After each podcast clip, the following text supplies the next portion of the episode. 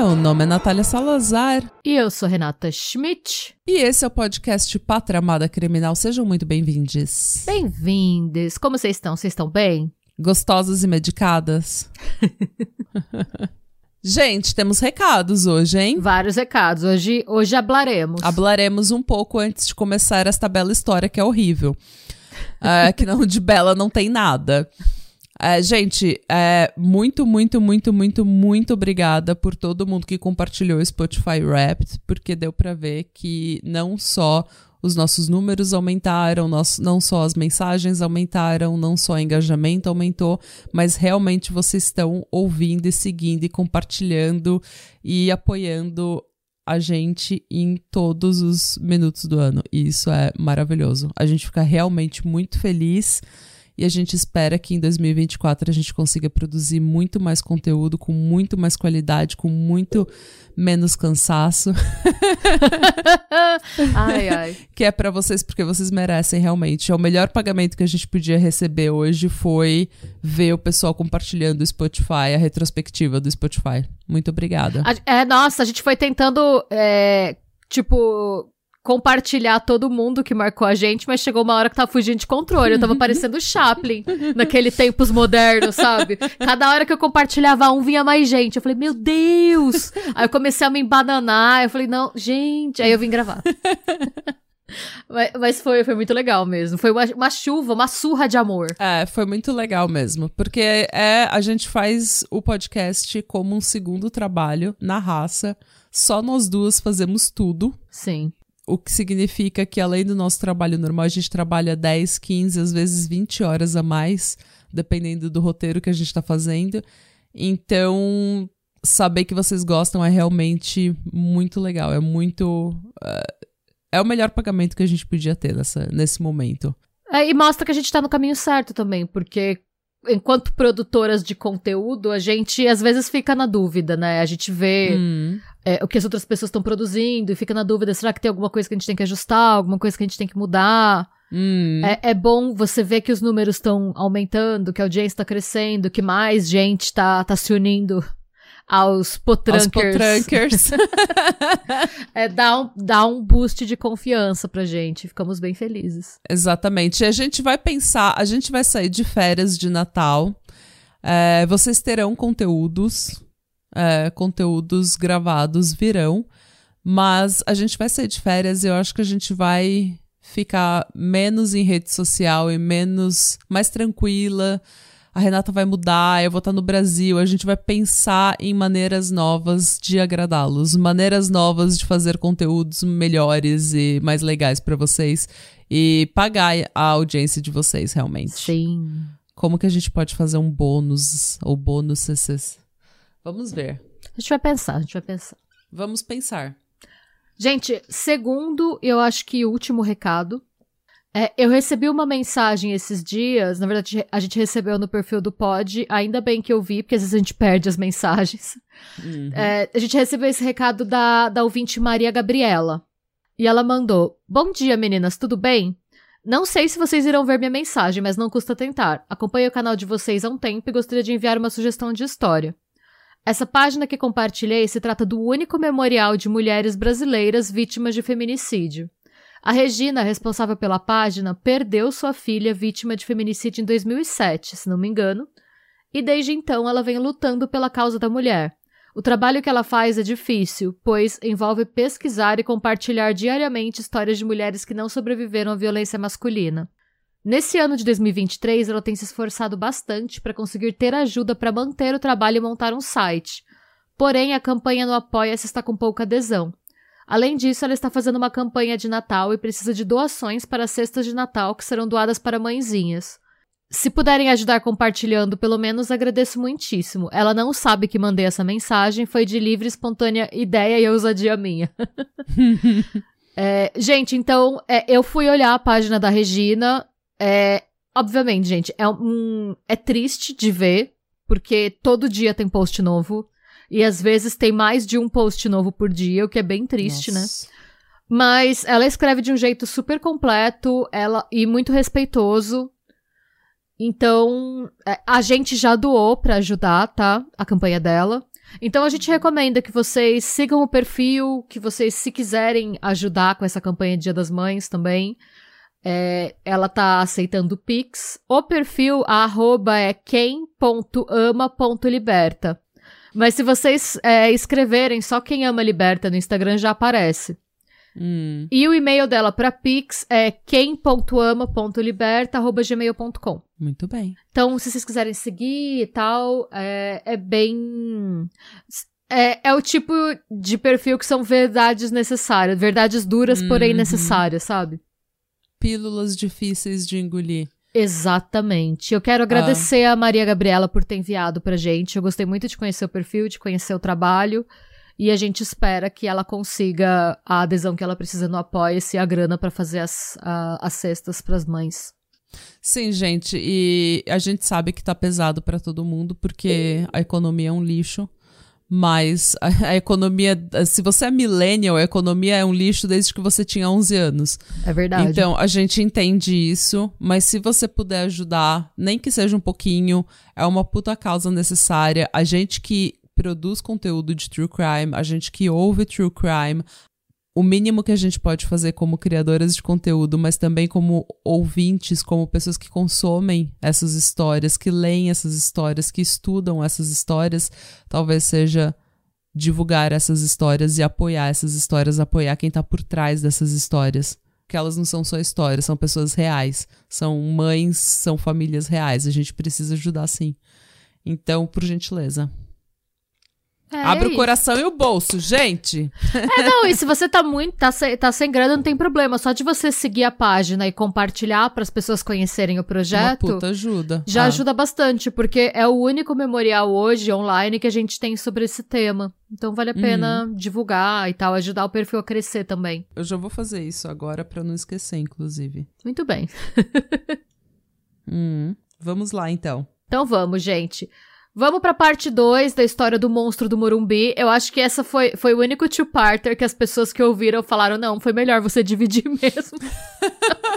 Tava Começou. muito ruim pra mim. É, teve gente lá no grupo do- dos orelheiros mesmo que mandou: ah, não, você fez outro de mai- com mais de uma parte, aí depois de um tempo, ah, não, ouvi aqui, foi ótimo separar. Tava na hora. Já não Ok. aguentava mais. Pois é.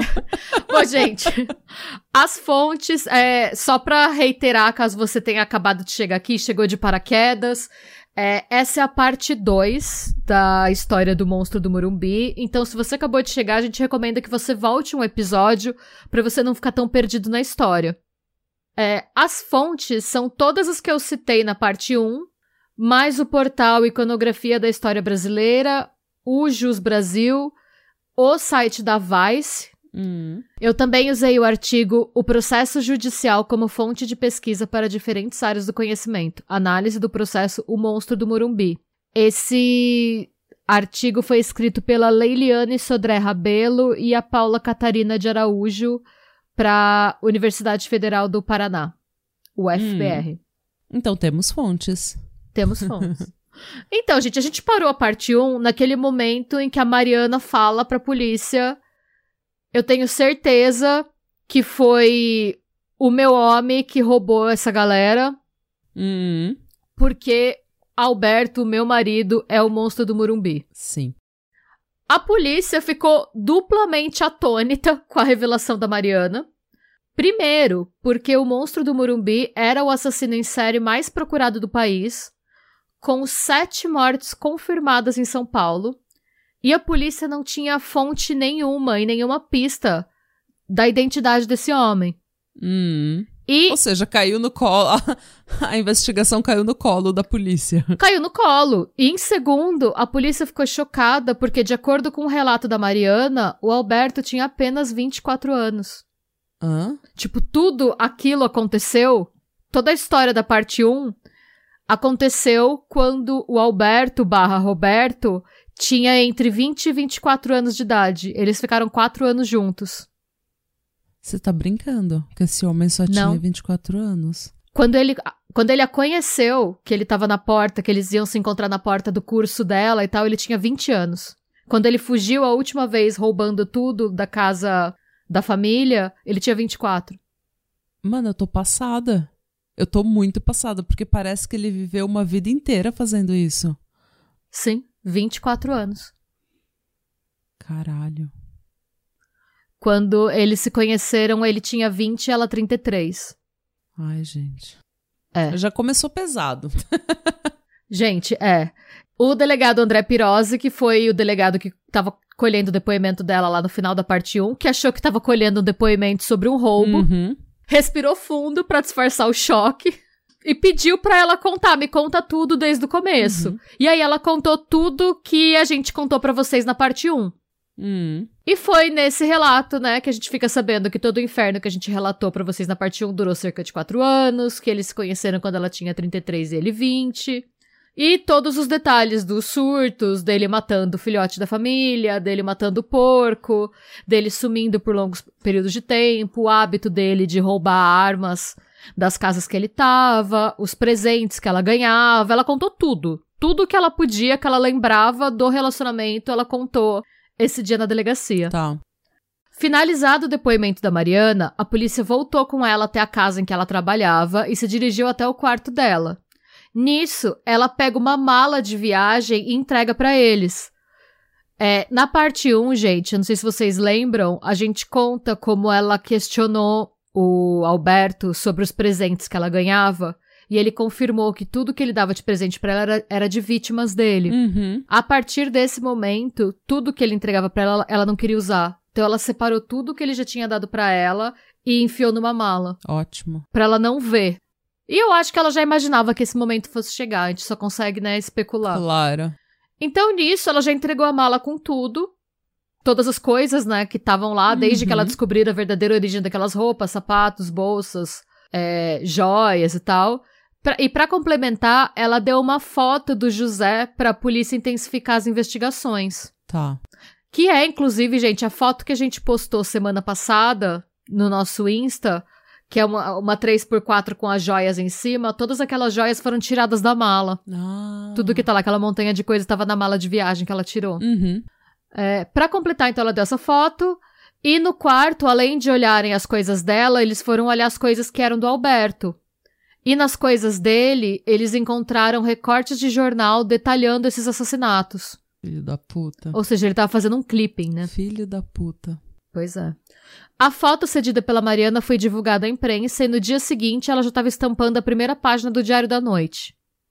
Além de todos os itens que estavam na mala, né, e alguns desses itens a gente já mencionou no episódio anterior, que era o casaco vermelho, o relógio, o anel, Hum. entre outros, ela afirmou que o Alberto tinha dado uma pulseira de corrente e placa de ouro para Luciana Maria com o nome dela gravado. Uhum. Ela acreditava que essa pulseira também pudesse ser de uma das vítimas. É. Essa pulseira, ela falou que ela achava, ela não tinha certeza, porque como. Gente, o nome da Luciana Maria não é Luciana Maria, como eu falei também no episódio anterior. Todos os nomes que a gente tá usando são é, pseudônimos. Uhum. Depois a gente vai explicar por quê. Mas, como tinha o nome certinho, ela ficou na dúvida, porque essas pulseiras têm que mandar gravar o nome da pessoa, né? Seria muita coincidência ter alguém com exatamente o mesmo nome. Então, ela não tinha certeza. Bom. E então a polícia, tipo, retirou essa pulseira também. E ela também informou que o Alberto frequentava muito a Avenida Ipiranga. Naquela época, eu não sei como é hoje, eu nunca fui muito para aqueles lados, Hum. mas naquela época nessa avenida tinha uma grande concentração de profissionais do sexo, especialmente travestis. Uhum. E que algumas vezes o Alberto voltou para casa com roupas desconhecidas de homem. Inclusive, ela também comentou que um blusão vermelho que foi encontrado em uma cena de crime era uma dessas peças. Ah, a tal blusa vermelha. Sim. Então, essas informações, mais os itens fornecidos pela Mariana, permitiram conectar Alberto aos seguintes crimes. E, gente, alerta todos os gatilhos, tá? É, vai ficar pesado, vai ser triste. Não. Zero felicidade daqui pra frente. Tá. A primeira vítima é a Senira de Castro Amorim. A Senira tinha 44 anos e ela era professora de música em um conservatório. Ela morava em Santana, na Zona Norte. Ela era branca, ela tinha cabelos loiros e media 1,55m de altura. Ela sempre se sustentou e ela cuidava sozinha da mãe doente. Ela saía de casa todos os dias por volta das três da tarde e sempre dizia quando ia voltar. Às vezes ela ia numa escola de cabeleireiros na rua 24 de maio para cortar, pintar é, e secar os cabelos da onde ela voltava por volta das oito e meia da noite. E às vezes ela ia para algumas festas e alguns. É, eles chamavam isso de restaurantes dançantes. Uh. Ela ia para alguns desses é. também. Mesmo quando ela ia para essas festas, ela nunca chegava em casa depois das 10 da noite. Hum. No dia 8 de outubro de 1969, a Senira saiu de casa usando um vestido de lã xadrez em azul e branco, um casaquinho vermelho, sapatos brancos de salto e bolsa marrom de couro sintético. Ela usava um anel de ouro com uma ametista grande. Para a mãe, ela disse que ela ia no banco e procurar mais alunos para dar aulas. Mas na verdade, ela foi encontrar o Dr. Flávio, que era um dentista especializado em próteses dentárias com quem ela tinha um relacionamento. Hum. O doutor Flavinho, como ela chamava, hum. ele tinha chegado a pedir ela em casamento quando ela era mais nova. Uhum. Mas a família se recusou a aceitar o relacionamento em decorrência de uma deficiência física que ele tinha nas pernas. O que eu acho um absurdo extremamente ridículo. Mas... Eu achei bem ridículo, mesmo pra época. Eu acho que não existe desculpa não, o que, que aconteceu? Eles ficaram, com pe... Eles ficaram com medo dele passar isso pra criar pros filhos dela, como se isso fosse a pior coisa que pudesse acontecer com seus netos? É, eu não sei qual foi a, a treta aí, mas é, o que aconteceu foi que é, a família falou que não ia deixar eles casarem, ela falou beleza e continuou saindo com ele mesmo assim. Eles só não casaram. Beleza, mas eles tontos. Se viam. Ah, melhorem. Vocês do passado, Sim. melhorem.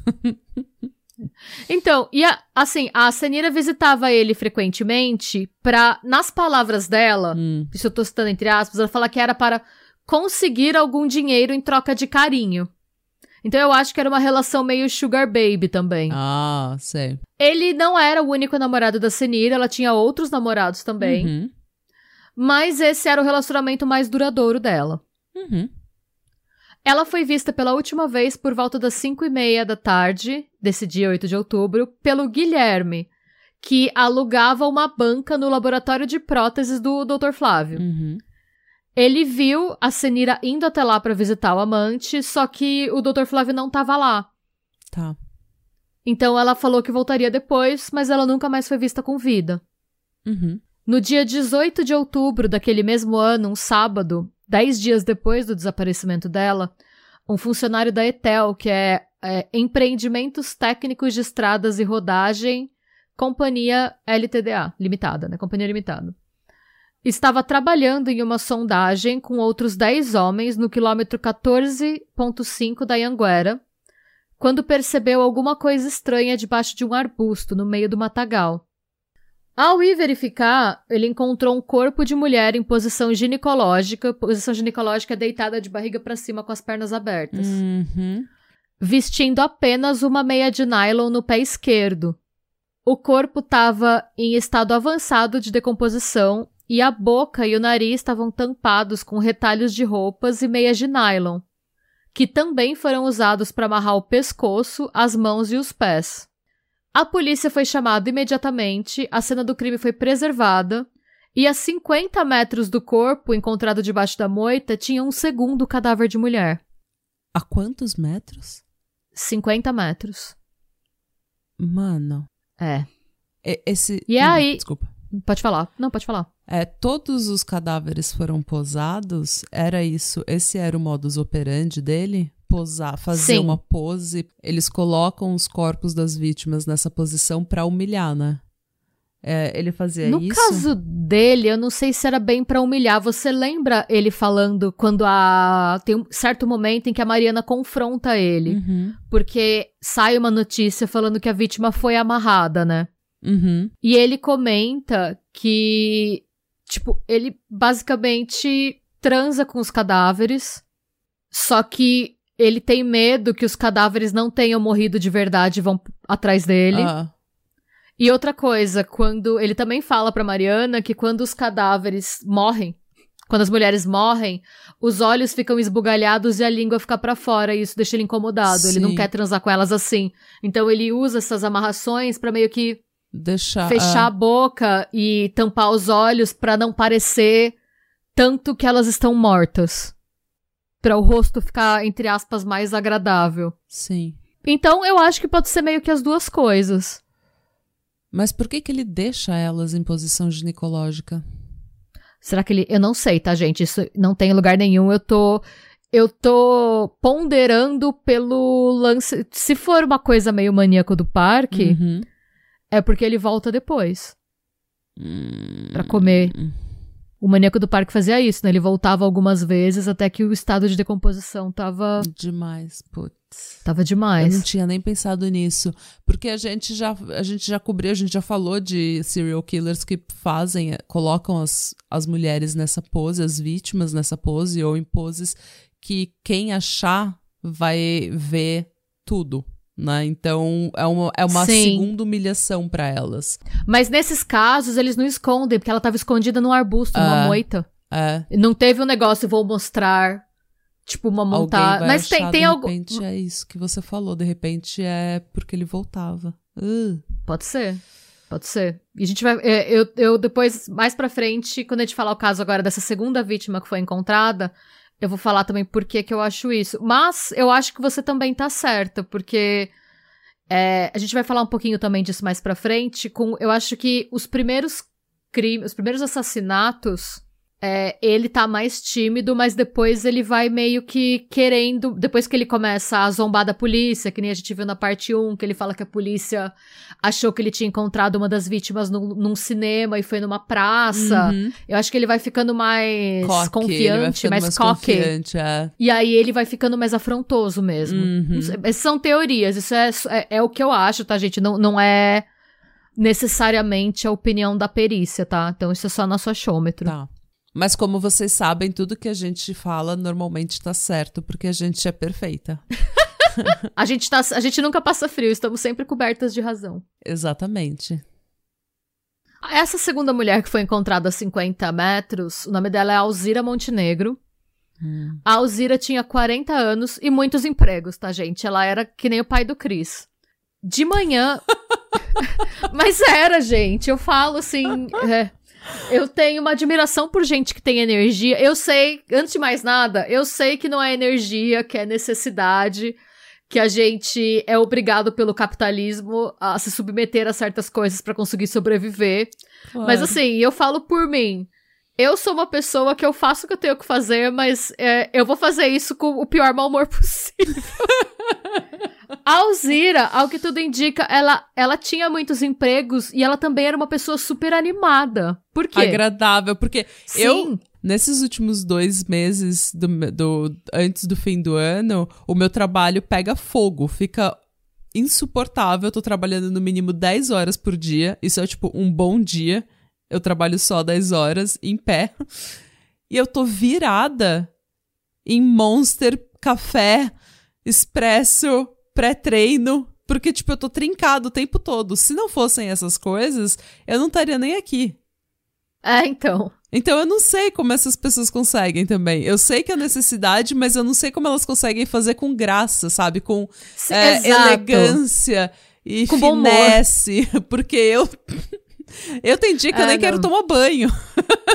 Não, mas é, e é isso, ao que, tudo, ao que tudo indica, que todo mundo conta, ela era animadíssima. Hum. Então, assim, de manhã ela servia café e salgados para funcionários na Nemasa Importação e Exportação, que ficava uhum. na rua 24 de maio.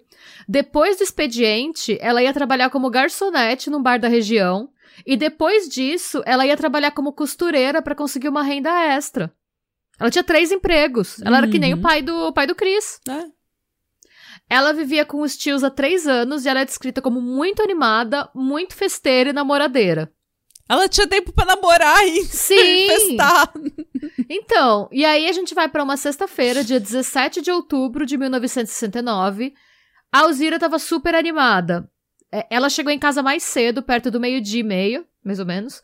Ela uhum. deu uma cochilada e aí ela já foi costurar um vestido que ela ia usar no dia seguinte no baile das coroas. Melhor pessoa. então, no clube de dança Lilás. O nome do clube era Lilás. Eu também amei esse nome. Clube Ah. de Dança Lilás.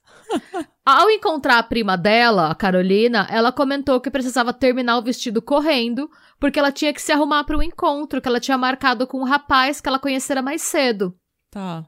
Então ela terminou de costurar o vestido, tomou um banho rápido, se maquiou e ela colocou um vestido verde com um casaco de veludo azul marinho por cima, além de se feitar com um anel, brincos e o relógio de pulso que ela sempre usava. Uhum. E aí, ela avisou a prima que ela provavelmente não ia dormir em casa, porque se o rapaz do encontro não aparecesse, ela ia pro Lilás mesmo assim dançar a noite inteira. Ou seja, vibes. Uhum. Cara, eu tô chocada com ela fazer tudo isso e ainda ser uma pessoa animada. Mas tem um povo que é, É. diferente, tem um povo que é diferente, tem um povo que, ela- é naturalmente animado e feliz e agradável. Não é igual a gente, Renata. A gente, Não. a gente é ansiosa, cafeína, cansada, amarga de vez em quando. É. É, gente, infelizmente, né, a vida da Alzira foi ceifada mais cedo aí. É. Vê, ela foi. E isso tudo foi dia 17 de outubro, um dia antes do corpo da Senira ser encontrado Puta. no, embaixo do arbusto, né? Hum. O corpo da Alzira tava em decúbito dorsal, que é deitada de costas pra, pra baixo, tipo, deitada de barriga pra cima, né? Uhum. Vestindo apenas sutiã e anágua. Essa anágua tava enrolada na altura do quadril. O pé esquerdo tava calçando uma meia de seda comprida e o outro pé tava descalço. A meia do pé direito, a calcinha e os sapatos foram encontrados a alguns metros do corpo. As roupas que a Alzira estava usando não foram encontradas. Ai. Próximo ao corpo tinha um lenço masculino com manchas de sangue e o que parecia ser matéria fecal. Ugh. Os dois corpos foram encaminhados para perícia, onde se concluiu que a Senira morreu por asfixia mecânica traumática e a Alzira por um tiro a curta distância acima do seio esquerdo. Ambas tinham sido sexualmente abusadas depois da morte. O exame toxicológico da Alzira revelou que ela não consumiu álcool e nenhum tipo de droga. E na anágua dela tinha manchas de sangue de- dos tipos A, que era o tipo sanguíneo dela, e B, do agressor. Uhum. A pesquisa de espermatozoide resultou negativa e foi confirmado que o que havia no lenço realmente eram sangue e fezes. As duas mortes ficaram conhecidas nos jornais como os crimes da Vila Mangalô, em referência ao bairro em que os corpos foram encontrados. E, posteriormente, durante as investigações contra o Alberto, descobriram que ele e a Mariana moravam exatamente naquele bairro na época dos assassinatos. É por isso que eu te falei que eu acho que ele escondeu elas lá pra voltar. Hum. Porque ele deixou no lugar perto de onde ele tava. Eu não sei nem o que falar. Eu só tô. É, gente, é, é difícil. Eu falei, é, é um. Enfim. Ah, eu tava. Agora- eu- é, minha bisavó chama Alzira, chamava Alzira. Então, sabe, quando você começou a falar da vida dela, dela ter três empregos, dela fazer o corre dela e ainda ir dançar e fazer isso, fazer aquilo. Sabe quando você cria, tipo, imediatamente cria uma. Uma imagem Uma- mental? Uma imagem mental, uma conexão com a pessoa, tipo, mesmo que você nunca tenha visto a pessoa, e daí você já fica, tipo, meio empolgada e você quer ouvir mais sobre essa pessoa, e daí você ouve a pior coisa que poderia ter acontecido com qualquer outra pessoa. Não, e assim, no processo de fazer esse roteiro, eu fui lendo as histórias dessas mulheres e cada história que acabava assim era um soco na boca do estômago, É, sabe? porque elas parecem ser maravilhosas, tipo... você, quer sa- você quer dar um final feliz pra essas pessoas, sabe? É, as meninas do Morbid, elas falam sempre, às vezes, quando elas estão falando de pessoas assim, elas sempre falam, ah, é uma pessoa que a gente quer ser amiga, sabe? Que você quer É. conhecer de verdade, ser amiga. E a gente tem tanto dessas histórias aqui, ah, hum, enfim. E aí eu falo, é, tem, tem coisa que é necessária a gente contar, mas que é muito difícil de escrever. Ah, É triste, e sabe? É difícil de contar, é difícil de. Eu É, vou é de editar, depois vai ser difícil de editar. É, então. Mas é necessário contar a história para que elas não morram também, né? É, Não caiam no esquecimento. sim. Hum. E agora a gente vai pra Nilza Alves Cardoso. Hum. A Nilza tinha apenas 23 anos.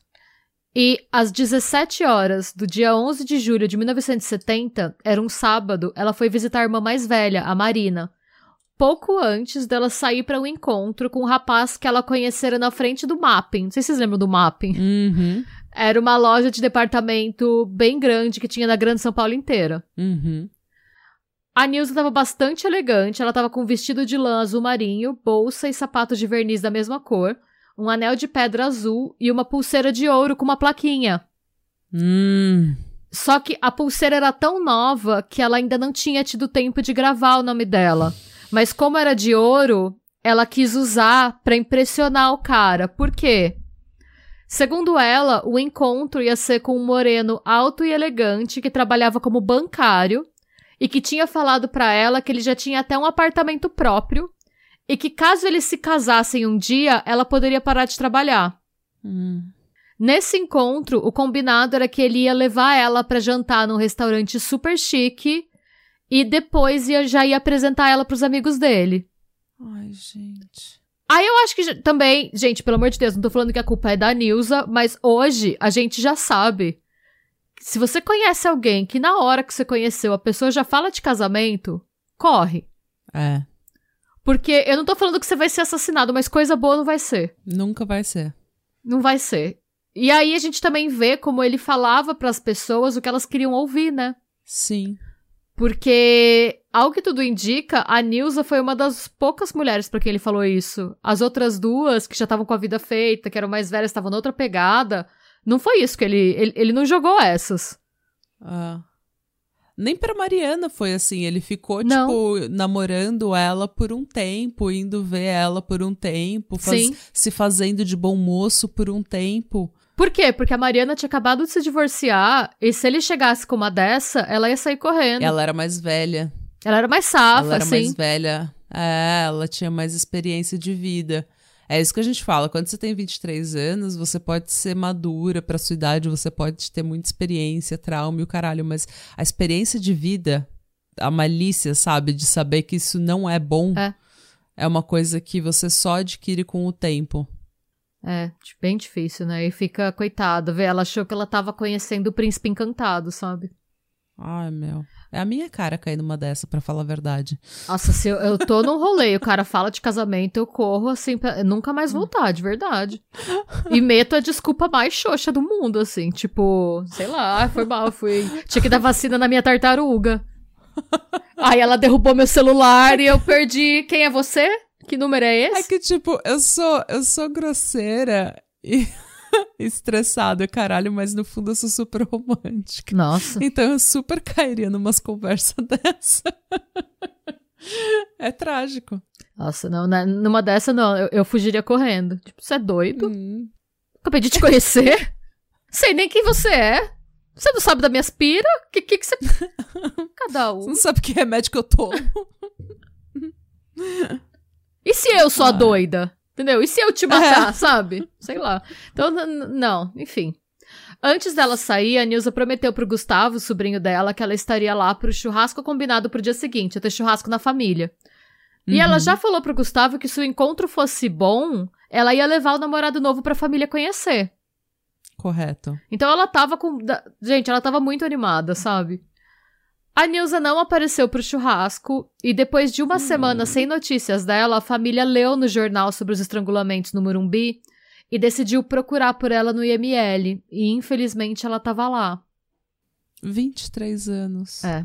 O corpo dela tinha sido encontrado no dia 18 de julho, em um terreno baldio localizado no alto de um morro na região do Real Parque. Também amarrado, com a boca tampada por pedaços de papel e de tecido, e o corpo estava semi-despido e o corpo sofreu violência sexual pós-mortem. A perícia determinou que ela foi morta por estrangulamento. E uma coisa que apareceu que nos outros dois homicídios não tinha eram pedaços de papel de presente e lacinho de presente em volta do corpo.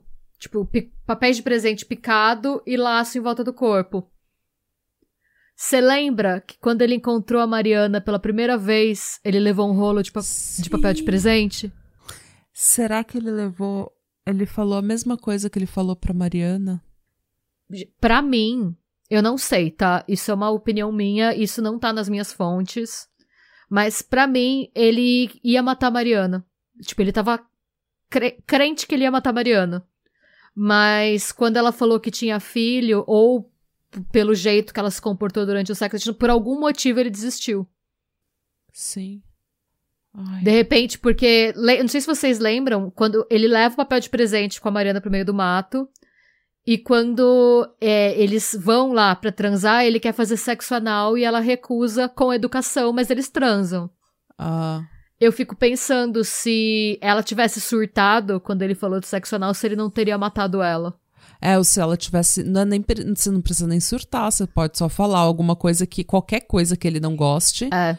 E ele surta, porque nesse tipo de situação, falar a coisa certa ou errada é uma coisa completamente arbitrária. Sim. Você pode falar coisa. Você pode ser extremamente agradável, educado, o cara não gosta, porque ele é louco. Por quê? Porque ele Sim. é louco. Não tem motivo, porque não, não existe tem um porquê. motivo. É. Por quê? Porque ele é um louco, ele é um monstro. Então ele decide na cabeça dele, naquele segundo, que ele vai poupar ou não a sua vida. Ah, gente. Então, assim, a gente não sabe também, tô especulando, mas eu imagino que aquele dia ele tava, tipo, crente que ele ia matar a Mariana e por algum motivo ele desistiu. A gente não sabe que motivo é esse, é uma coisa que talvez a gente nunca venha a saber, né? Será que ele não desistiu até já com a intenção de roubar a identidade do filho dela? Eu acho que não, porque ela comentou que tinha dois filhos depois do sexo. Ah, tá. Antes ela não tinha falado. Ah. Não sei, enfim. Nunca. tal- Talvez venhamos a saber um dia, talvez não, mas. É fato que a partir daí foram que os corpos começaram a aparecer com esses papéis de presente, os lacinhos, isso ia ser uma constante nos, nos crimes cometidos por ele depois. A perícia determinou que ela foi morta, a. A Nilza, né? Que ela foi morta por estrangulamento. E no dia seguinte ao dia em que o corpo da Nilza foi encontrado, outra mulher assassinada foi encontrada a apenas um quilômetro de distância. Cara, É. ele tá, tipo, fazendo um jardim pra ele. É. Ah, E agora a gente vai pra essa outra mulher assassinada, que é a Wanda Pereira da Silva. A Wanda tinha 44 anos, ela trabalhava há 8 anos na indústria de luvas Alvares e Garcia Limitada hum, e gostava muito de sair pra dançar. A Wanda também era animada. hum. Mais ou menos, na verdade, porque a Wanda era, era descrita pelos amigos como sendo um pouco tímida e meio triste. Ah, a Wanda já é mais nós, né? É, ela é a nossa vibe. Mas eu fiquei triste porque falam que a tristeza foi causada por um relacionamento que deu errado. Ah. Seis anos antes, a Wanda teve um relacionamento bem sério com um homem. E aí ela descobriu que ele tinha esposa e filha. Ah, E depois disso, ela decidiu que ela nunca mais ia ter um relacionamento sério com ninguém. E desde então, ela manteve um semblante que eles falam de tristeza e de timidez. Só que a parte dela que não tinha, tipo, desistido, entre aspas, era a parte que gostava de sair pra dançar. Então ela tava sempre saindo pra dançar. uhum. Ai, No dia gente, 18 de julho- horrível. É triste, né? Eu fiquei tão triste, é. Sim. É, no dia 18 de julho, ela foi visitar a irmã, a Gervásia, como fazia todos os sábados. Ela chegou por volta das duas e meia da tarde, as duas almoçaram, papearam. E eu achei engraçado porque numa das minhas fontes fala que, inclusive, um dos assuntos dela foram os rins da Wanda. A Wanda tinha problema nos rins. Então ela sempre ficava falando de doença quando elas se encontravam, sabe? De novo, mais a Porque eu nossa acho que é vibe. bem a nossa vibe, é. As duas hipocondríacas do... falando da. Mas ela não era hipocondríaca, ela realmente tinha um problema Ah. nos rins, tá? Ela tava só falando como é como está seu problema nos rins. Ah, está assim, assim, então. E ainda que a Wanda tivesse super elegante, falam que também tinha isso. Ela sempre tava muito bem vestida. Ela tava sempre pronta pra um rolê, assim. Já não é a nossa vibe. Não. Mas, então, ela tava super elegante, com uma saia xadrez, blusa vermelha, casaco marrom e cabelo em unhas feitas. Hum. Ainda assim, ela falou que ela tinha que ir pra casa se arrumar antes de sair pra dançar, o que ela fazia todo sábado. Chiquérrima. É, todo sábado, ela ia com a amiga Gabriela pra um restaurante dançante chamado Atlântico. Uhum. E lá, ela não dizia pra ninguém o verdadeiro nome, ela se apresentava como Célia. Eu achei isso super exótico. É. Ai, de repente, essa parte dela que queria dançar e sair era uma.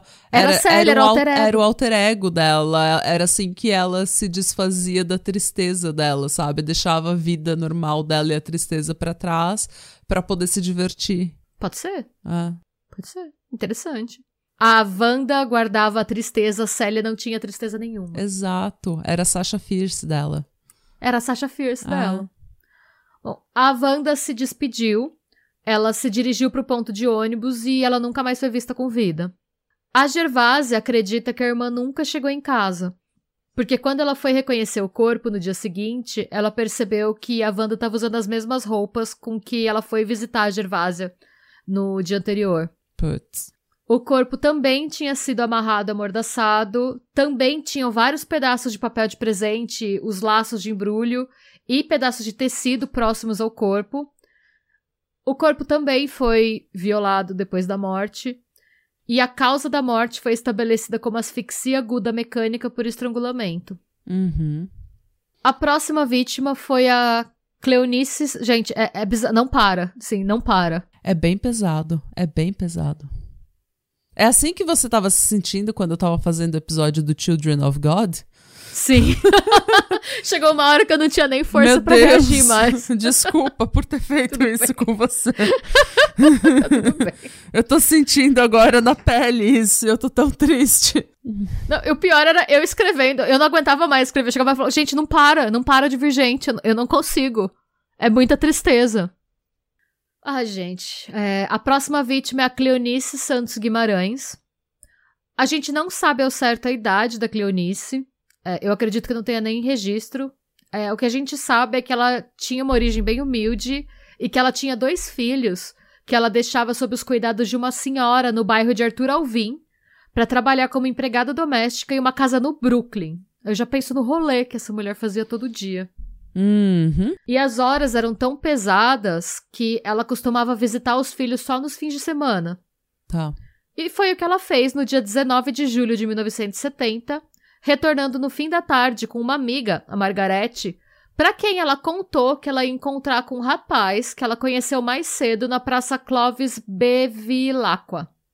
Você conhece essa praça? Eu nunca ouvi falar. Eu morei 10 anos em São Paulo e nunca ouvi falar. Nunca. Mas enfim. Mas eu sou é... bem. Eu sou bem boçal pra lugar. Assim, eu morei anos em São Paulo, não tenho ideia. De... Eu só sei onde é o Grajaú. é que eu não ia muito pros lados do Murumbi, pelo menos. Nossa, acho que eu fui Na uma época... vez pro Murumbi. É, o meu marido passava mais por lá porque ele trabalhava no Senesp, sabe? Hum. O centro empresarial, hum. que é lá perto da linha Lilás do metrô. É. Então ele conhece mais, mas só de passar de carro, assim. Enfim. Então ela ia encontrar esse rapaz que ela conheceu mais cedo na Praça Clovis Bevilacqua, em frente à estátua do Manuel da Nóbrega, às oito da noite. Uhum. E a Margarete ficou fazendo companhia pra amiga, né, pra Cleonice, enquanto esperava o homem chegar. Tá. E foi importante isso acontecer porque a Margarete viu o cara. Ah. E ela descreveu o cara como sendo um homem moreno, de bigode e cabelo ondulado, aparentando ter entre 28 e 30 anos. A gente sabe que ele era bem mais novo que isso. Uhum. É, nessa época ele tinha 24, né? Porque já foi em 1970. Foi um pouco antes dele fugir. Tá. Ele tava usando um casaco vermelho. E quando ele chegou, ele fez um gracejo, assim, falando que ele escolheu o casaco para combinar com a Cleonice porque ele sabia que ela tava usando vermelho. Porque eles tinham se encontrado mais cedo na ida da Cleonice para Arthur Alvim. Então ele abordou ela, chamou ela para sair, ela disse que ela não podia porque ela tinha que ver os filhos. Uhum. E ele combinou então deles se encontrarem na volta dela. Tá. Ele disse para Cleonice e para Margarete que ele trabalhava como bancário, que ele era mineiro, criado no Rio de Janeiro e que ele tinha chegado a São Paulo há cerca de dois anos. Uhum. E aí, papo vai, papo vem, e o homem perguntou para Cleonice se ela já tinha jantado. A Cleonice disse que não, e ele convidou ela para jantar. Ela foi e deixou com a Margarete uma sacola cheia de roupa de criança, perguntando: "Você pode levar para mim para eu não ir jantar com isso, né?" Que eram as roupas dos filhos. Tá. E a Margarete disse: "Ah, por que que você não leva no carro dele?" E ele respondeu que ele não tinha carro. Então eram essas as informações que a gente que ela tinha. Que ela tinha dele, né? Uhum. Ela disse então pra Margaret, Cleonice disse: vai lá, eu pego depois com você. E Cleonice nunca mais foi vista com vida. O corpo dela foi encontrado em 24 de julho, despido, violado também, com a boca amordaçada, com os pés amarrados com uma calcinha. Hum. E do pescoço pra cima tinha um vestido que cobria toda a cabeça dela como se fosse um capuz. Ele não queria nem olhar pra cara dela. Também tinham pedaços de pano e papéis de presente, fitas de presente cortados ao redor do corpo. Cara, que coisa bizarra esses negócios da, da- de fita de presente, papel de presente. Eu não sei qual que é essa tara dele, por isso. É uma coisa que assim. Por quê, né?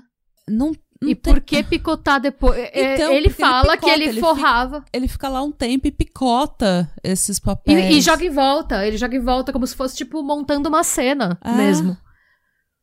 Tipo, é, é a assinatura dele, né? Os papéis picados, os com o, la- sempre aparece o lacinho do pre- papel de presente fica jogado ali. Ah, E pedaços de tecido. Tipo, ele rasga as roupas, pedaços das roupas dela e joga em volta. que homem horrível.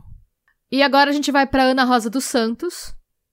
A gente não sabe muito também sobre a vida da Ana Rosa. O que a gente sabe é que ela trabalhava alguns dias por semana como faxineira em uma casa na rua Bento Freitas. Uhum. No dia 21 de julho, e vocês percebam o quan... são pouquíssimos dias de diferença, vê? A Margarete e a Cleonice estavam voltando, tipo, passando lá pela praça, pela tal praça Clóvis Bevilacqua no dia 19 de julho. Agora a gente tá falando do dia 21 de julho, dois dias depois. Cara, ele tá escalando e tá ficando cada vez mais rápido. Sim, a Wanda foi dia 18 de julho, foi um dia antes. Uhum. Ele não tá conseguindo ficar longe mais. Ele não tá cons... É. Ó, vendo as datas, tipo, a partir dos anos 70, né? Porque tiveram dois que foram em, em 69. Ó, a Nilza foi dia 11 de julho. A Wanda foi dia 18. A Cleonice foi dia 19. E agora a Ana Rosa dia 21. Caralho. Enfim, nesse dia, era uma segunda-feira, ela tocou a campanha do apartamento em que ela trabalhava. E mesmo não sendo dia de serviço, ela perguntou se teria problema pra dona Sheila, que era a chefe dela, Uhum. ela tomar banho lá porque ela tinha marcado um encontro com um rapaz muito bonito que era bancário e que eles iam se encontrar na porta do prédio. A dona Sheila, né? Ela topou sem problema e ela conta que ela lembra da Ana saindo do banho muito arrumada, muito perfumada, perguntando se ela estava bonita e dizendo que ela ia encontrar com o tal rapaz às oito da noite. Uhum. Quando a Ana Rosa saiu, a dona Sheila, boa pátria mother que é, ela foi espiar da janela pra ver quem que era o tal do moço. Pátria Mother, metade com- é, preocupada e metade, Metade fofoqueira. É isso mesmo. É, não, não imaginava que eu fosse rir nesse momento, mas enfim. A dona Sheila foi lá espiar e ela não conseguiu ver muita coisa porque eles estavam no oitavo andar. Mas ela viu que ele era moreno, que ele era alto e que ele usava um casaco vermelho. Uhum. O corpo da Ana Rosa foi encontrado como todos os outros, semidespido, amarrado, amordaçado, violado e com pedaços de pano e tecido tanto em volta do corpo quanto dentro da boca. E ela foi estrangulada com as próprias meias de nylon. Hum. E aí a gente vai pra Vilma Negre. A Vilma era telefonista, ela tinha 34 anos e ela morava com os pais.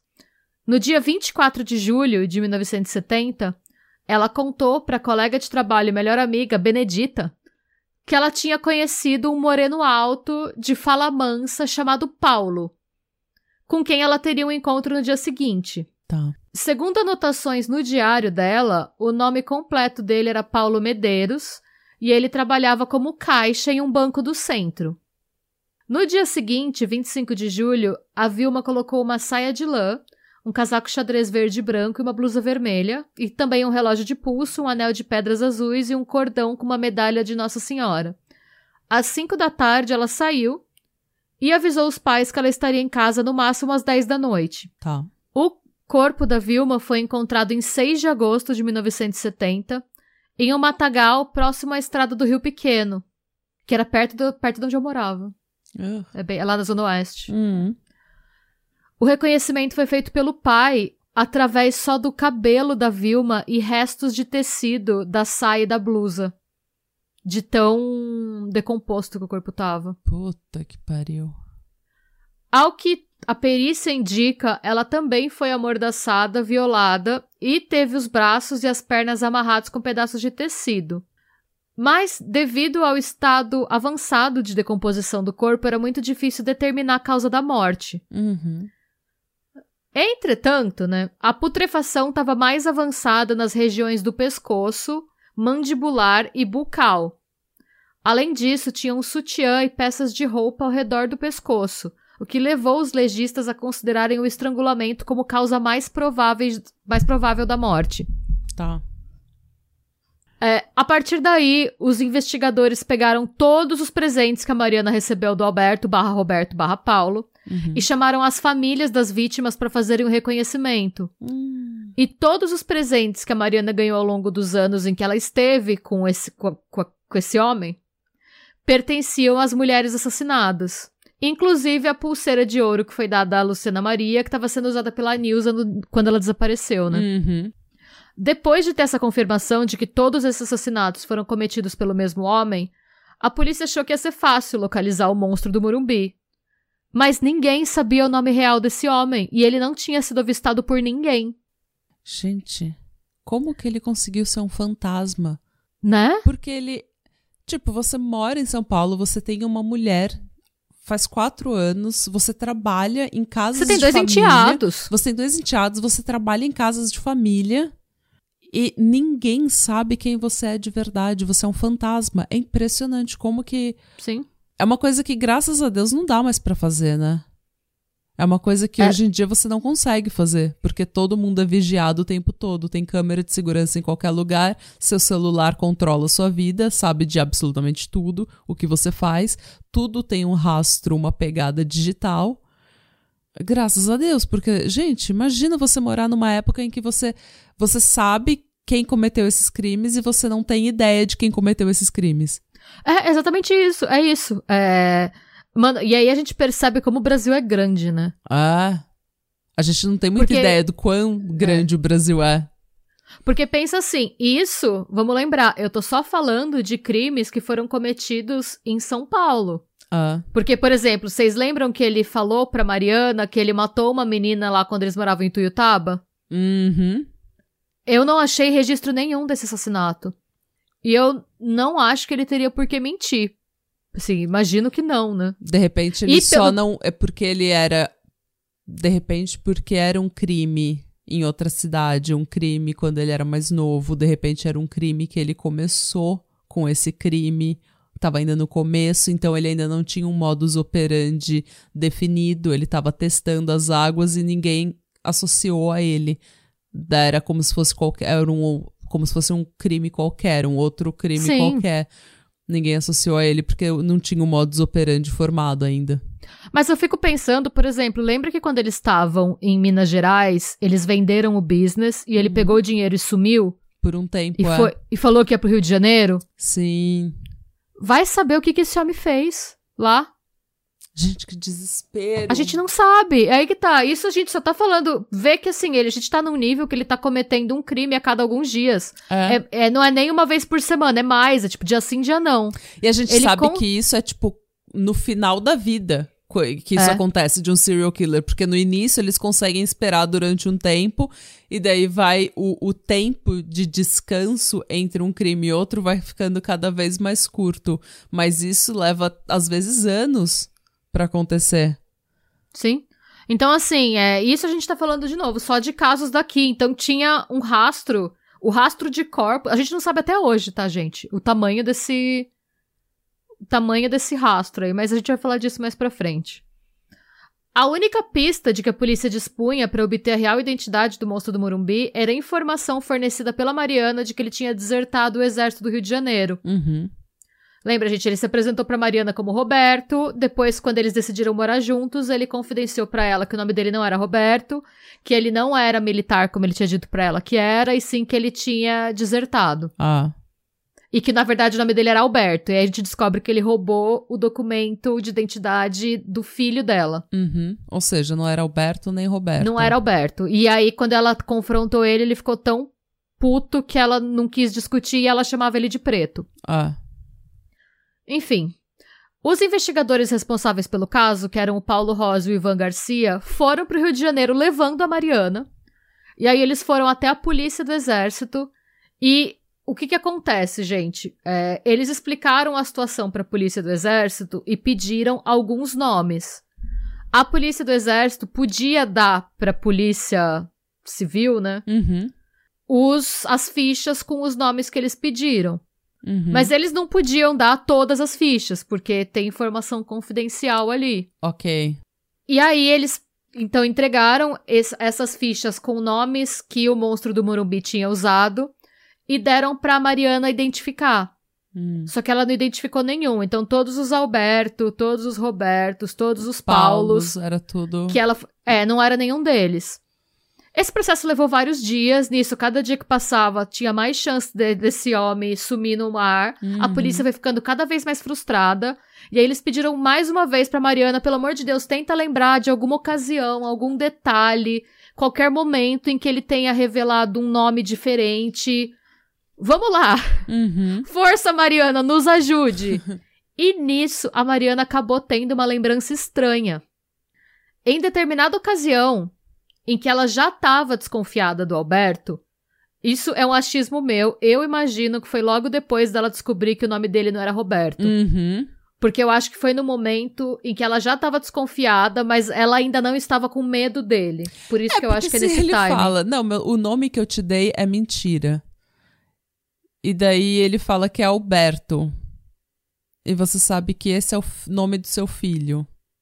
Tipo, você Ah, não não, e vai- ela achou a identidade dele. É. Ela achou a certidão de nascimento do filho dela e uma carteira de trabalho dele com o nome do filho dela. Então. ela teve a confirmação de que ele roubou a identidade Ele do filho pode, dela. nesse momento, ele pode falar o nome verdadeiro dele pra ela que ela nunca vai acreditar. Sim. Porque eu não acreditaria. Ele pode falar qualquer Sim. nome pra mim. Eu não acreditaria. É, então. Ela lembrou. E ele, quando ela confrontou ele, a resposta dele foi que, né, ele matava quem fazia muito. Ele arrancava a língua de quem fazia muita pergunta. É. Então, assim, também não foi uma resposta que abriu muita margem. Não, eu também não perguntaria mais, não. Enfim, então, a gen- eu acho que foi nesse momento, mas eu não tenho certeza, tá, gente? É achismo meu. Ela convidou ele pra participar da brincadeira do copo. Olha aqui. Sensacional. E ele aceitou. E o que que ela disse? Eu acho que ela imaginou que ele tinha. Imaginou não, né? De conversar com ele, de conversar com uma pessoa, você sabe se essa pessoa tem alguma religiosidade, se ela acredita em alguma coisa. Sim. Enfim, eu acho que ela percebeu esse lado místico nele, assim. Hum. O que a gente percebe, obviamente, ela não deve ter percebido isso na época, mas o fato dele amarrar elas depois de mortas pra elas não irem atrás dele, Ah. mostra que em alguma coisa ele acredita, né? Enfim. Então ela convidou ele pra participar da brincadeira do copo, ele aceitou, e antes de invocar os espíritos, ela meteu um louco falando que antes de, de a invocação começar, ele precisava recitar o nome verdadeiro dele, porque se você mente pros espíritos, os espíritos sabem e eles te castigam. Oxe. Ela meteu esse louco. e aí ela lembrou que nesse momento ele teria recitado José Paz Bezerra. Ai, olha como essa Mariana é danada. E, gente, aí só lembrando, né, é o mesmo José que a gente contou lá atrás, porque teve gente que perguntou pra gente no Instagram Uhum. a relação. Sim, gente, é o José Paz Bezerra que a gente contou, que cuidava do pai com rancenias e que a mãe era extremamente abusiva, enfim. Uhum. Ela guardou esse nome na memória naquele momento, mas depois, com tudo que aconteceu, com ele matando o cachorro da família, com ele matando o porco, com ele roubando dinheiro e fugindo, com toda a instabilidade que aconteceu na vida deles nos últimos quatro anos, ela Claro. esqueceu completamente daquilo. Uhum. Com essa informação, a polícia finalmente identificou José Paz Bezerra, o monstro do Morumbi, natural da Paraíba, nascido em 12 de dezembro de 1945, e descobriu que ele não só tinha desertado do exército, como ele ainda era procurado no estado do Rio de Janeiro por furtos, assalto, vadiagem e porte ilegal de armas. O que que é vadiagem? Não sei, mas na época era crime. tá, tô lendo a ficha dele. Ah, não, eu, lem eu lembro não, porque eu não vivi essa época, né? Mas.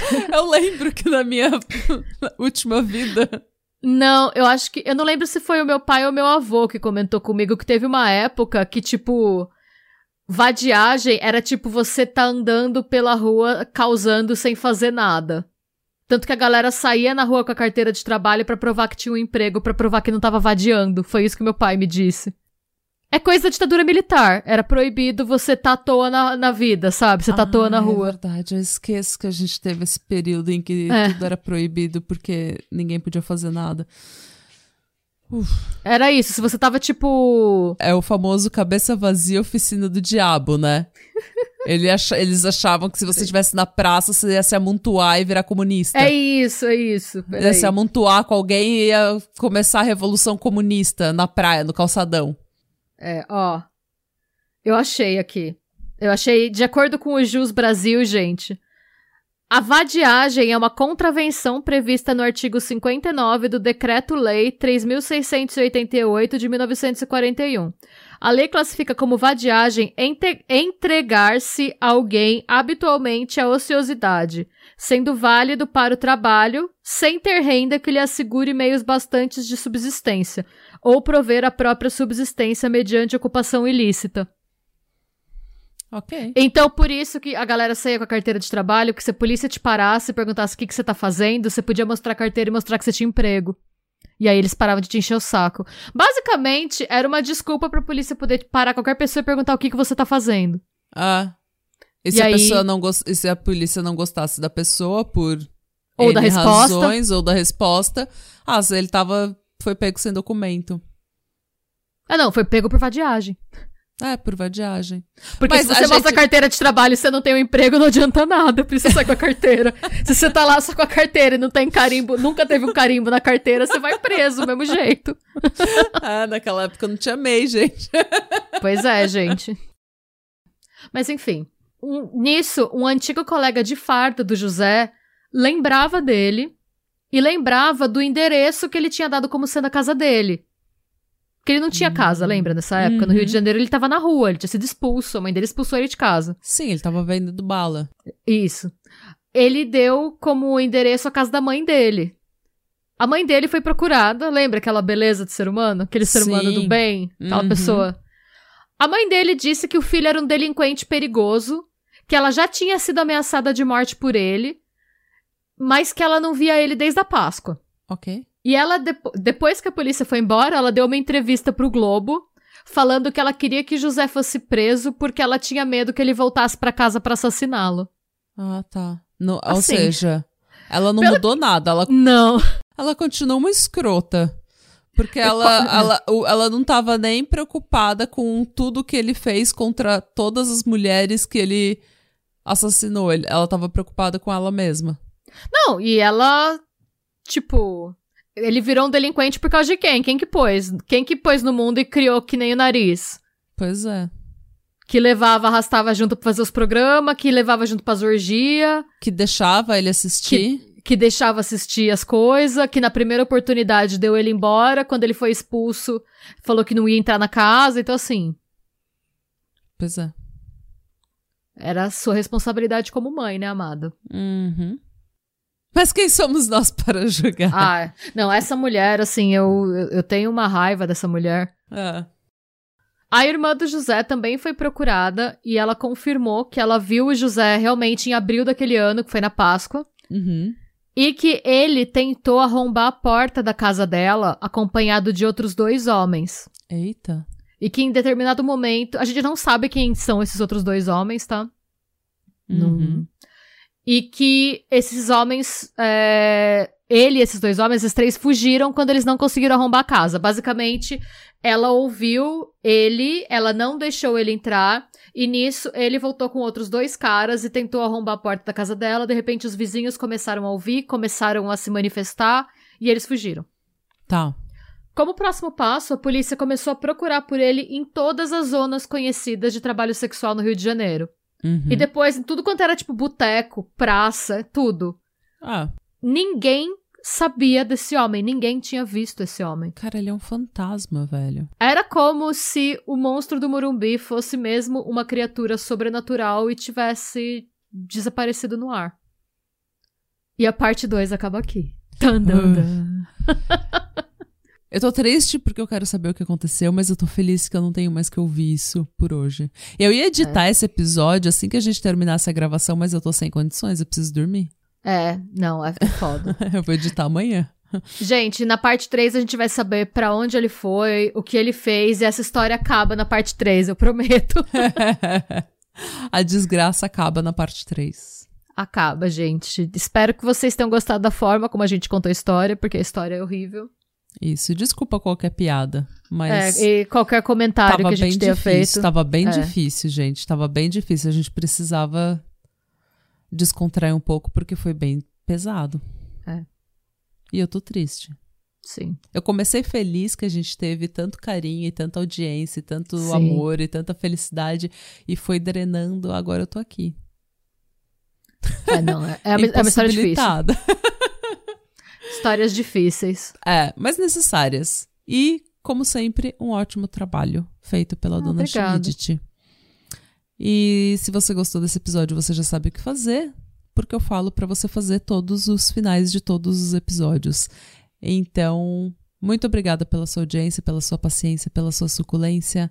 Tenha uma ótima semana e Hadebra. Tchau, Tchau. tchau.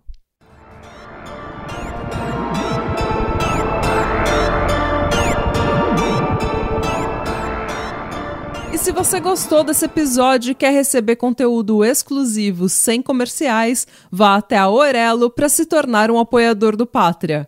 Você também pode se inscrever no nosso canal do YouTube para episódios inéditos todos os domingos. E agora sim, tchau!